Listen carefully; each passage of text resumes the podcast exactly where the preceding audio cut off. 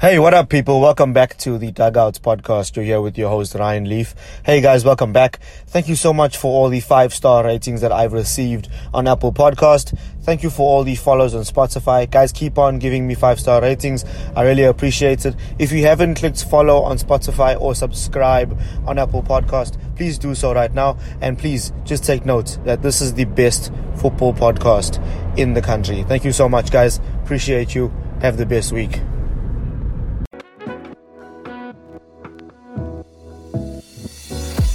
Welcome to the Dugout Podcast with your host, Ryan Leaf.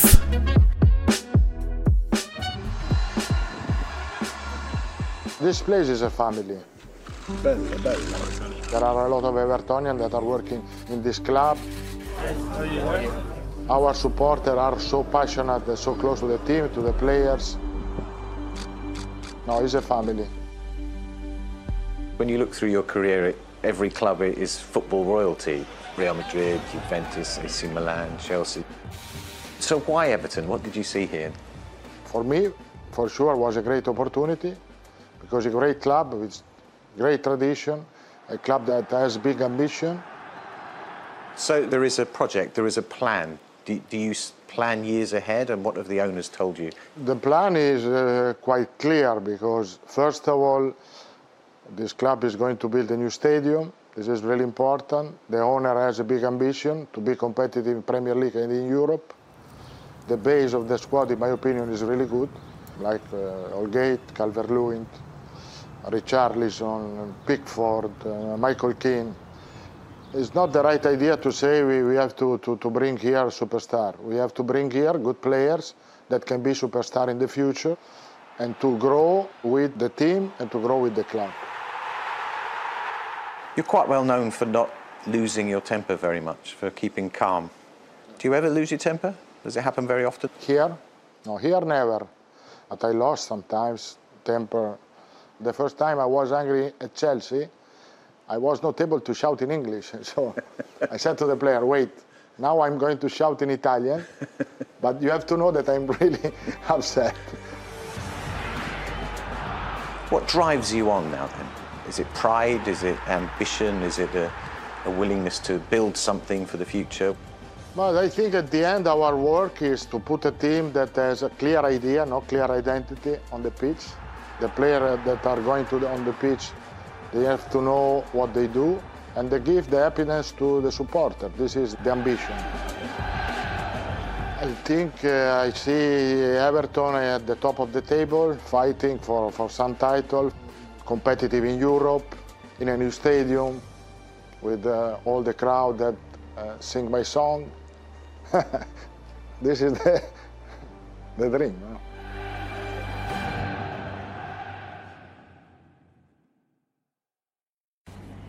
What up, people? Welcome back to the Dugout Podcast. You're here with your boy Ryan Leaf. Happy Monday to you all. Hope everybody's good. You guys just heard Carlo Ancelotti talking about why he chose to become the manager of Everton. Hey guys, welcome back to the Dugout Podcast. It's been a minute, guys. I know I've missed you guys. I haven't done this for a minute. I've actually bought these Bluetooth headphones and I'm pretty excited because the reason why I haven't made content is because I've been trying to figure out how I can go live with the podcast and how I can basically have callers on and just basically have discussions about the Premier League live. People can call in, and have a chat to me, and I figured out how to do it. So if you go to Podbean, it's a it's a website and it's an application, so you can get it onto your Android or iPhone. Um, what I'm going to do from next week Monday, I'm still deciding on a name, by the way how you guys feel about Monday Night Football? Sound lit? How you guys feel? Hit me up on Twitter at RW Leaf Green and hit me up at the Dugout Podcast on Instagram. Yeah, so that's what I was thinking. And I bought those headphones so I can basically just record my content with uh, my laptop and I can have calls on and I can basically hear you guys and respond to you. Since they have built in microphones, I can respond to you at the same time.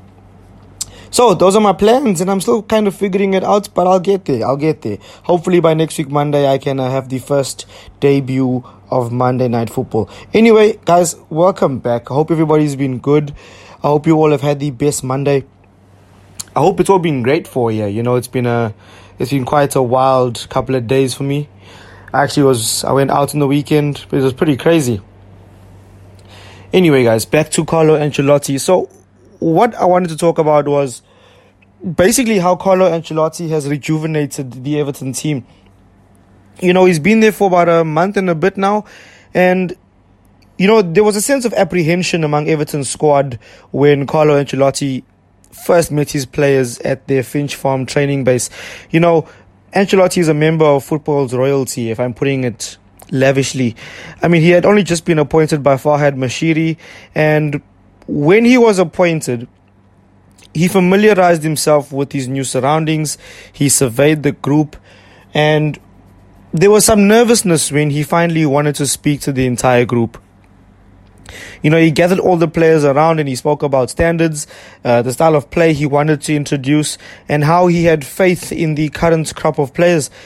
Then he introduced an unforeseen topic the Christmas party. So, with three games over the festive period, Ancelotti had some house rules. He basically said that if you're having a drink at Christmas, make sure you think about the manager. And he said that you better make sure you invite him and that the red wine is good.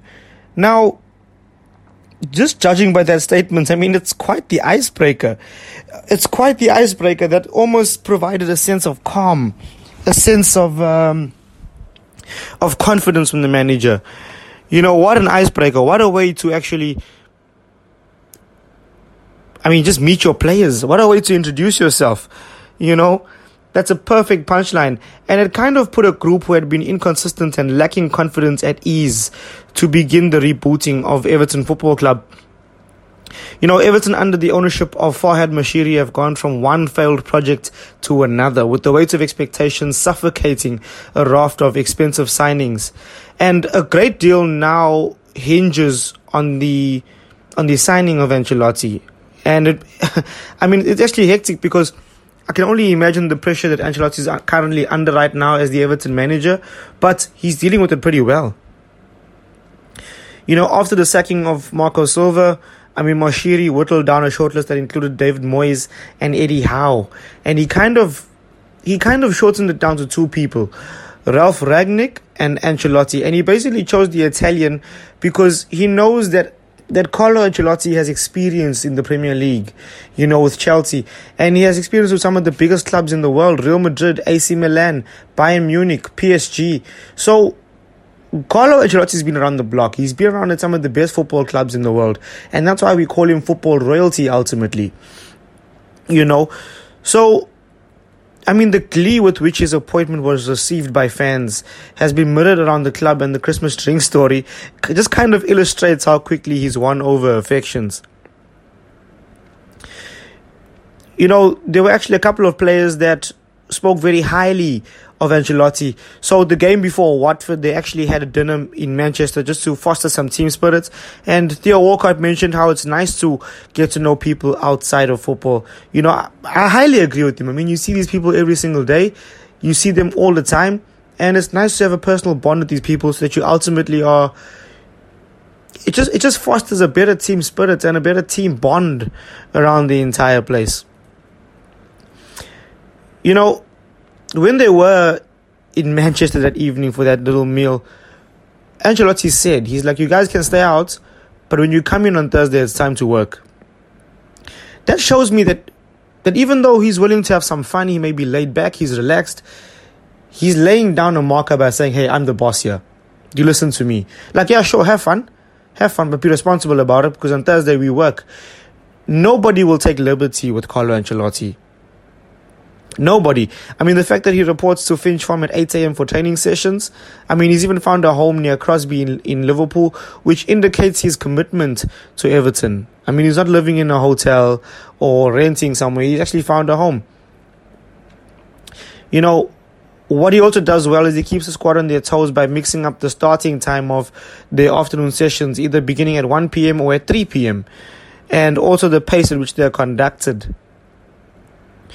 You know, Marco Silva was very like forensic in his approach. Players were out on the pitches for a long time, but those who weren't involved were forbidden from watching, with like giant curtains like covering the pitch for privacy. That sucks. Ancelotti, on the other hand, is, with his rich CV, doesn't feel the need for secrecy. His son Davide is also heavily involved in training, and Ancelotti will just sit there and observe, always in a baseball cap, and anything that he doesn't like, he's got a giant whistle on his chest. He just blows the whistle, stops training, tells the guys, "Hey, I don't like this. Stop this," and basically imparts some knowledge to try and correct the decision making of certain players of what he didn't like. It may be early days, and it may be a little bit wild to be making these sorts of conjectures and wild predictions, but there has been a transformation at Everton. There has been. There has been. There's been a, a bigger show of commitment. There's been an energy around them. There's been a willingness to put their bodies on the line. They are scoring more goals. Defensively, they'll even look better. So Everton are looking much better as a cohesive unit right now. And they're actually pushing for a Champions League place. They are now seventh in the Premier League table. I mean, there were no signings in January, and the feelings that Ancelotti is watching and deciding who will be with him for the long run. I'm pretty sure there'll be sweeping changes in the summer, and the expectations that there will be more Italians involved within the first team after the summer is currently concluded. You know, I think there are certain players in that team that'll take great inspiration from Carlo Ancelotti. Players like Dominic Calvert Lewin. I mean, Dominic Calvert Lewin's looking up at this manager, at Ancelotti, and he's saying to himself, this man's coached Ronaldo. This man's coached Benzema. You know, I'm sure he's, he's saying to himself, I could learn something here. I could really become something if I listen to this manager. He's managed some of the best in the world. Surely he can transform me. And it shows on the pitch by by Dominic Calvert Lewin's performances. I mean, he can't stop scoring the boy. You know, certain players will take loads of confidence from the appointments of Carlo Ancelotti. You know, they say he's almost like a father figure. You know, he puts his arm around you. He's very loving. He's very, he's got a good sense of humor. Uh, he's very jokey and, and he, he's just a happy presence to have around the football club. You know, likes a good wine, likes a good cigar every now and again. So he's someone the players can ultimately respect and feel loved by. And I don't know which players wouldn't like that in 2020.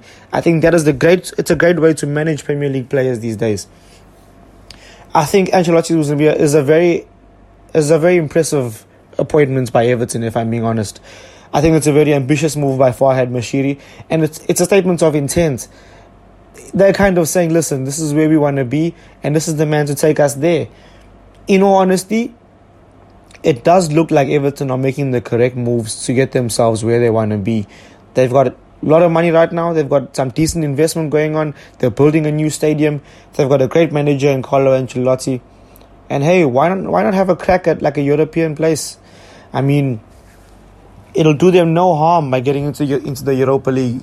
I mean, the thing is, the reality is, where Everton are now, I think it's a great season if they finish within a Europa League place. I think it's a great season for them if that happens. At least they're in Europe, and it kind of shows progress that they're competing again. I think it's a great move for Everton fans that they can be steered towards Europe again. I mean, Everton deserve to be there. They're a club that used to be involved there. Yes, the stadium has been holding them back for a long time financially, but ultimately, I think it's it's Everton's biggest ambition to be involved in the Champions League I can't wait to see the recruitment at Everton this summer. Everton have to recruit well. They have to improve in midfield. They have to add one more wide player. They have to provide a striker that can guarantee them 25 goals a season. Most likely a centre back and even a right back. You know, is Sidibe good enough going forward long term? I don't think so. Is Bernard good enough to play on the left hand side of a, of a front three? Yeah, but I prefer him as a number 10. Um, defensive midfield. Who's going to replace Idrissa Gueye? Is Morgan Schneiderlin good enough in defensive midfield? You know, Michael Keane and Yerry Mina, are, are, are they good enough as a partnership? You know, these are all questions that that Carlo Ancelotti has to, has to answer in the summer. You know, I think he's coming in at, at the half point of the season, and I guarantee you, he's already sniffed out who he wants to be in his first 11 next year and who needs to be shifted on in the summer. I guarantee you. I guarantee you he knows exactly who he wants in the summer and who needs to be shipped out. So, Everton fans, I hope you guys are excited. It's a very exciting time for your club. Hope you guys are all great and uh, yeah, just enjoy this roller coaster that you guys are on. So, what do you guys think? Will Everton make a, a European place? Will they be in the Europa League? Will they be in the Champions League? Where will Everton be? So, guys, Everton fans, look after yourselves. Have the best one. This is your boy Ryan Leaf on the Dugout Podcast. Have the best week.